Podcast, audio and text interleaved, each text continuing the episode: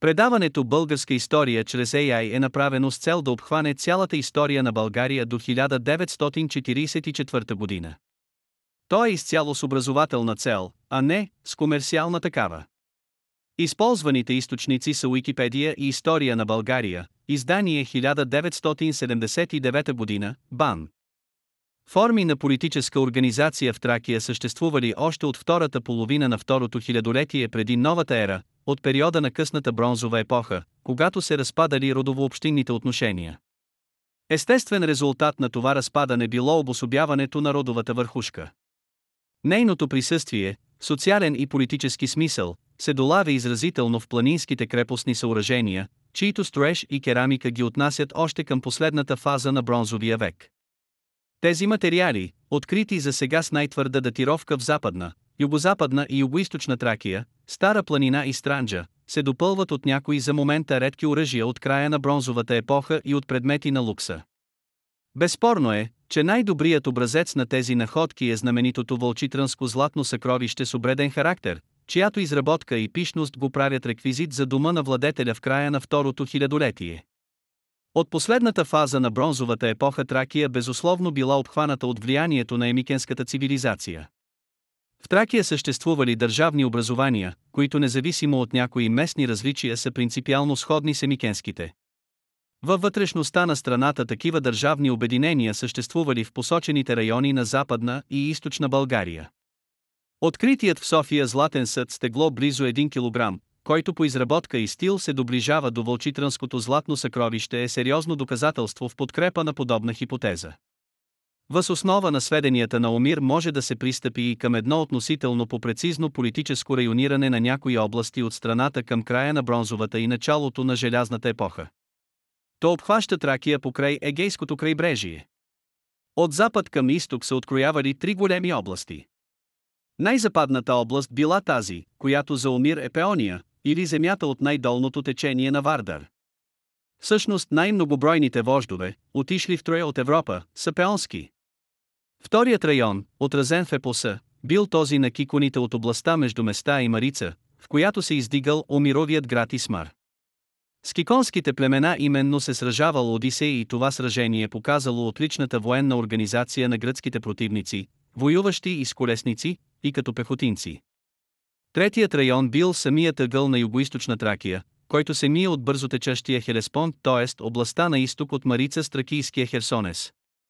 Това райониране на тракийски държавни обединения в Тракия от края на второто хилядолетие, извлечено от епоса, се потвърждава от по-късното състояние на политическите организации по тези места, приели традициите на предшестващата епоха. Районът на Омировата Пеония в по-късната литература обхващал и долното течение на Струма. Независимо от обстоятелството, че киконите като етноним и политическа организация изчезват напълно към времето на Херодот, политическите традиции в тяхната земя не угаснали и били възприяти и продължени през 6 и след 6 век преди новата ера от одрисите. Приблизително по същия начин протекло развитието и в югоизточна Тракия на изток от Марица в тракийския Херсонес. Тук именно племето Долонки още към средата на 6 век преди новата ера се появило в писмените източници със своя политическа организация, начало на която стояли споменатите от Херодот царе. Те носели типичното въоръжение на тракийските първенци, 2 копия, изобразени на знаменития кратер, на който е представен Орфей, пеещ пред Траки. В лицето на Орфей митологията представя обобщената фигура на един владетел от втората половина на второто хилядолетие преди новата ера. Извън приписваната му орфическа литература неговият образ се свързвал с подобни образи, познати от историческата епоха, Залмоксис, цар и бог на гетите. Този владетел бил с подчертани религиозни функции, той бил преди всичко жрец. Съсредоточил в ръцете си политическата и военната власт. Не е възможно да се направи за Тракия подробно разграничение във функциите на владетеля от второто хилядолетие преди новата ера, както това не бе възможно и за Гърция до разчитането на линейното писмо. Може само да се предполага, че Базилевсът разполагал със собствеността на царския си домен и че производителите на материални блага били зависими от него главно заради ролята му на жрец и бог. Тъй като именно тази роля обославяла военните и политическите власти на емикенския владетел в качеството му на върховен пълномощник на аристокрацията, то орфизмът бил държавно-религиозната доктрина, която съчетавала и утвърждавала най-важните и религиозните и страни единството на вярванията към едно главно божество, Слънцето, и в безсмъртието на душата. Съчетаването на соларния култ и нефтунизма било най-висшата идеологическа изява на върховния предводител, която в Тракия намерила дори материално доказателство в откритите в Родопите скални гробници, издълбани по самите върхове, достъпни цял ден за слънчевите лъчи и за масово поклонение. Според Софокъл слънцето било висше божество при траките, което показва, че дълго преди това време този култ е съществувал. Това е най-добрата възможна илюстрация на прочутата легенда за Орфей, чиято урна била положена върху висока колона, за да може слънцето първо нея да докосне. Държавно-религиозната доктрина на орфизма била отразена и в нумизматичния материал, познат от югозападна Тракия за края на 6 и началото на 5 век преди новата ера. Монетите на племето Дерони от този край на страната често показват бога Хермес в ролята му на психопомп, т.е. водач на душите към подземния свят. Хермес се явявал на тези монети като божество от емикенската древност, превъплатило и персонифицирало в новите исторически условия старото вярване в безсмъртието на душата, което идвало от орфизма. Ето защо в прочутото сведение на Херодот за тракийската религия Хермес е посочен като божество на царете, което те почитали отделно от съплеменниците си. Тези данни дават възможност да се проследи продължителността и устойчивостта на политическата традиция в Тракия от второто хилядолетие преди новата ера. Независимо от настъпилите социално-икономически промени, тя се запазила и спомогнала да се консолидират новите политически организации. Развитието на поселищната система в Тракия през първата половина на първото хилядолетие преди новата ера, оформянето на откритите села, на различните видове крепости, на средищните укрепени центрове, разкривало обособяването на малки държавни обединения в най-напредналите райони на страната. Порасналото значение на тракийската племенна аристокрация най-ярко се проявило в югоизточната част на Тракия, където са открити и най-голям брой мегалитни надгробни съоръжения, датирани в първите векове на първото хилядолетие преди новата ера. Политическото развитие в Тракия до възникването на Одриското царство показва появата на малки държавни обединения главно в южните райони на страната, които били разположени покрай Егейското крайбрежие, където продължавали политическите традиции от второто хилядолетие преди новата ера. Извънредно благоприятните икономико-географски условия на областта в двуречието Вардар-Струма позволили на местното население да достигне високо икономическо развитие и да поддържа широки търговски връзки чак с Мала Азия и Египет. Политическите организации се създали тук към и през 6 век преди новата ера. Обобщеният образ на югозападните тракийски владетели бил Резос, вождът на траките от долината на Струма, описан от Омир като равноправен на троянците и на ахейците. Но в конкретната историческа действителност държавният живот бил организиран при Пеони, Дерони, Крестони, Бисалти и Едони. Някои от владетелите били анонимни, а други се появили през 5 и 4 век преди новата ера. Всичките обаче са били суверенни носители на политическата, военната и жреческата власт, последната от които сигурно била все още изявена в духа на традициите от емикенската епоха, както показват монетите от югозападна Тракия. Високото равнище на военното дело при тези траки било сигурен критерий и за здравината на държавното обединение. Това военно дело се долавяло още от Херодот и Токидид по повод схватките на атиняните с местното население през втората половина на пти век преди новата ера в югоизточна Тракия и поточно в тракийския Херсонес се създала тракийската държава на долонките начело с Емилтият Стари и неговите приемници, чиято власт се простирала както върху производството на храни, така и върху строителството на крепостни съоръжения. Емилтият Стари бил обграден от съвет на местни първенци, с които очевидно решавал всички въпроси на управлението и на външната си политика, в която той бил съвсем независим. Единствената съществена разлика между владетеля от предкласическата епоха и владетеля Емилтият безусловно се съдържала в жреческите функции, които на Елина не били достъпни.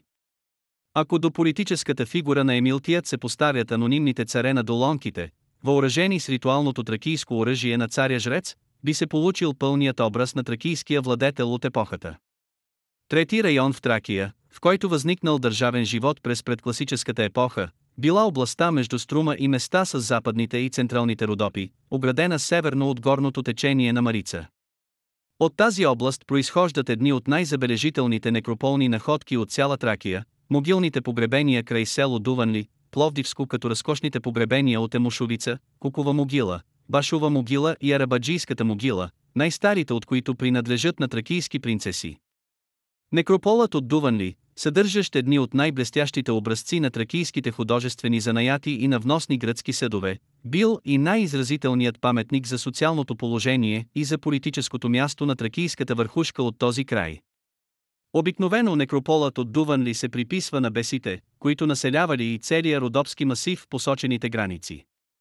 Затова на север тези процеси били засвидетелствани от Дуванлийския некропол, а на юг – от писмените сведения на най-ранните наблюдатели, засягащи населението около и над Пангей. Появил се държавен живот в новите условия на Желязната епоха и в североизточните предели на Тракия, в земите на гетите. Тяхната обширна територия била сравнително по-гъсто заселена в триъгълника, очертан от Дунав, Черно море и източна Стара планина. По-развит поселищен живот около средата на първото хилядолетие преди новата ера се появил във високите плата, като Провадийското, Шуменското, а също и по склоновете на Стара планина, обърнати на север между Върбишкия проход и нос Емине. Издигнатите крепости посочват наличието на племенна аристокрация. Социалното положение и политическата роля на тази племенна аристокрация личат и от кьолменският надпис, датиран в края на 6 век преди новата ера и намерен в некропола на Скьолмен при Върбишкия проход. Надписът е с религиозен характер, покривал гроб на тракийски първенец, умишлено отделен от другите в некропола. Надписът е забележителен пример на религиозно и политическо съзнание, които за тази епоха били неделими, и е най-ранният епиграфски документ за мястото на един тракийски владетел спрямо останалото население. Надгробната статуя от село Белоградец, Варненско, ни показва в цял ръст тракийски племенен вожд от епохата, в която се създават и укрепват условията на държавния живот в Тракия. В разкопаната могила под статуята е намерена инкрустираната с злато ножница на вожда. Самият вожд е изобразен в бойното си въоръжение и с реалиите на жреческата си власт. Подобни статуи са открити в Украина и в Молдова, а също и край Калище, Пернишко, в югозападна България. Плочата от село Белоградец е много добра илюстрация на тракийски племенен вожд от земята на гетите и в нея би могло да се види едно пресъздаване на легендата за Залмоксис, царя бог на гетите, предадена през 5 век преди новата ера от Херодот в нейната юнийска и гетска версия. Редица данни посочват, че тя представяла една локална интерпретация на орфизма с корени в постарата епоха. Залмоксис бил бог, жрец, тълковател на своето собствено учение и политически предводител. Култът към него, изповядван очевидно от племената на Гетския племенен съюз в съчетание с съвременни на епохата черти, бил валиден за цяла североизточна Тракия и естествено намирал израз и в изобразяването на починалите владетели. Петият район от политическата карта на Тракия до края на 6 век преди новата ера обхващал приблизително източните Родопи по поречието на Арда до вливането и в Марица, триъгълника между Марица и Тунджа в планината Сакар и масива на Странджа на изток от Тунджа. Естествените граници били Стара планина на север между Твърдишкия и Върбишкия проход, странджанските възвишения над Бургаския залив и до нос Инеада на юг по Черно море и южните склонове на Странджа с басейна на река Ергин до вливането и кратко в Марица заедно с долното течение на тази река. Перпендикулярът Тунджа-Марица, който оформя прекия път между Егея и Стара планина, а оттам под връх Чумерна по долината на Златаришката река на север към Янтра и Дунав, бил основната икономическа и политическа артерия на бъдещото най-голямо обединение на траките. Разкритите многобройни и със значителни размери мегалитни паметници, проучените долмени и скални гробници, наличието на големи по размери укрепени селища, показват, че обитаващите този район племена през първата половина на първото хилядолетие преди новата ера са отишли твърде напред в своето обществено-икономическо развитие и към 6 век преди новата ера представлявали общество с развити производствени отношения. Значителна роля са изиграли извънредно благоприятните икономико-географски предимства. Това общество на относително дълбока социална диференциация се очертавало в територията на описания район, където най-вероятно племенните групи разширявали землищата си от запад към изток. Движението на племената в тази посока било продиктувано от потребността да се издирват рудни находища, да се използват планинските пасища на Странджа и Сакар и да се заселват плодородните равнини на Марица и Тунджа. Тъкмо по поречието на Марица се появили най-късно в началото на 5 век преди новата ера. И първите гробници в Тракия, които са генетически свързани с лоуменната форма. Следователно в някои райони от тази обширна област ще трябва да се търси първоначалното ядро на Одриската държава. В Тракия най-малко в 5 области се забелязват благоприятни условия за развитие на държавен живот. Още до втората половина и края на 6 век преди новата ера възникнали отделни малки държави. Тези области се намирали в много благоприятна икономико-географска и историческа среда и били пряко свързани с гръцките колонии по Егея, по Черно и Мраморно море с развит вече държавен живот във формата на антични полиси. В края на 6 век в тези области били налице бързо развитие на производителните сили и богата и обособена племенна аристокрация. Създаването на Одриската държава не е единствено явление за тракийския държавен живот, а негов краен резултат и върховна изява на вътрешно-икономическото и политическото развитие на страната. Възникването на държавата станало и при наличието на някои външни фактори, които в този исторически момент действали стимулиращо. Те били персийското нашествие на Балканите, походът на Дарий I срещу скитите, засегнал източните части на полуострова, и последвалите го гръко-персийски войни, изпълнили първата половина на 5 век преди новата ера. За пръв път персийската заплаха се появила още през 556 година, когато Харпак, пълководецът на Кир, превзел остров Теос и теосци се принудили да се настанят на брега и за втори път да основат Абдера. След като Дарий I завоювал Малоазийското крайбрежие, кампанията в Европа се превърнала в предстояща задача на династията, чието изпълнение започнало с секитския поход на царя. Този поход, който бил проведен между 512 година и 510 година преди новата ера, завършил без успех, но кампанията на Емегабас, по време на която персите преминали пространството от Хелеспонта до Бутковското езеро, Струма и Пеонските предели, трябвало да компенсира несполуката на Дарий I. До 493 година преди новата ера персите засегнали сериозно някои от тракийските земи. Тогава именно Дарий I проникнал в Тракия до Калхедон и стигнал най-напред при изворите на река Теар, чиято локализация се колебае между южностранджанските реки, вливащи се в Ергин. Вторият преход на Дарий I бил от Теар до река Артескус, която течала през земята на Одрисите, а след третия персите подчинили гетите. Макар и не всички спорове върху пътя на Дарий през Тракия да са решени окончателно, персийската войска е атакувала и отхвърлила 3 от най-големите тракийски племена – Тини, Одриси и Гети. Походът на Емегабас и свързаните с него събития от своя страна засегнали приблизително по същия начин племената в югоизточна и югозападна Тракия, между които у Херодот са споменати едоните, разгромили след 499 години преди новата ера избягалия от Емилет в Миркинаристагор.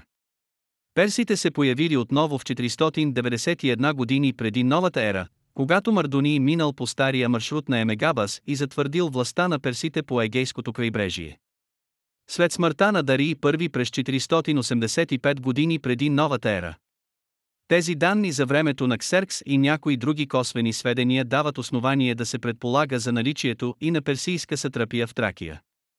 По-вероятно е обаче властта на нашествениците по Егея да е имала временен характер и да не е могла да бъде упражнявана по военен и административен път извън гарнизонните средища. При това в сведенията на Херодот изрично се говори за непокорството на тракийските племена и за техните успешни набези срещу персите. След 479 години преди новата ера персийският обрач по бреговете на Тракия започнал да отслабва с операциите на Ксантип, бащата на Перикъл, който през 478 години преди новата ера превзел Сестус на тракийския бряг на Дарданелите, и през 475 години преди новата ера, когато Кимон, синът на Емилтият Млади, превзел Ейон при устието на Струма. Тези дати, последните 20 години на 6 и 60-те години на 5 век преди новата ера, отбелязали важен период в историята на Тракия. През това време чуждото нашествие и последвалото го настъпление на елините по Егея, в района на протоците и в Мала Азия, се проявили като стимулиращ фактор във вътрешнополитическия живот на страната и особено при стабилизирането на Одриската държава. Присъствието на персите и борбите, които те водили с местното население и селините, обективно изиграли положителна роля, защото са действали да се активизира политическият живот. Това наложило да се възприемат форми на военно-политическа организация въз основа на примера на понапредналите армии, да се организира защита и да се централизира властта на местните династии. С други думи, персийският удар, краткотраен в сравнение с дългата еволюция на вътрешнополитическото развитие на Тракия, бил нанесен в изключително важен исторически момент на границата между една очивяваща епоха и новото време. При тези условия, породени от закономерното развитие на тракийския икономически и държавен живот и от благоприятната международна обстановка, естествено се стигнало до създаването на Одриската държава в края на 6-ти и началото на 5-ти век преди новата ера. Това беше днешният епизод. Използваните технологии за направата на предаването са Google Vision AI, Tesseract OCR, Microsoft Cognitive Services Speech Studio, Dolly Mini, Anchor.fm. Благодаря, че останахте до края.